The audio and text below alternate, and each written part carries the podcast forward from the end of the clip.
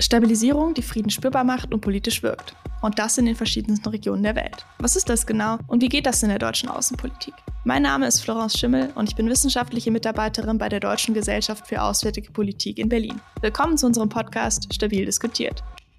Wir versuchen in Konflikten, die entweder dabei sind, in Gewalt umzukippen oder gewaltvoll verlaufen oder gerade beendet sind, das ist eine sehr wichtige Frage, Frau Schimmel. Aus meiner Sicht ist entscheidend, dass. Aber dadurch halt eben die Chancen auf einen langfristigen Frieden auch erhöht sind.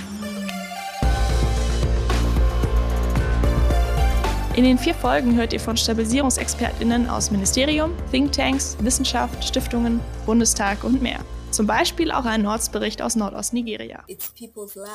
Es geht in allererster Linie um das Leben der Menschen, die zurückkehren und um die Wiederherstellung dieser Gemeinschaften. Wir haben für euch viele Gespräche geführt, dabei diskutiert und diskutieren lassen und die spannendsten Aussagen zu vier Kernthemen der Stabilisierungspolitik in diese Folgen gegossen.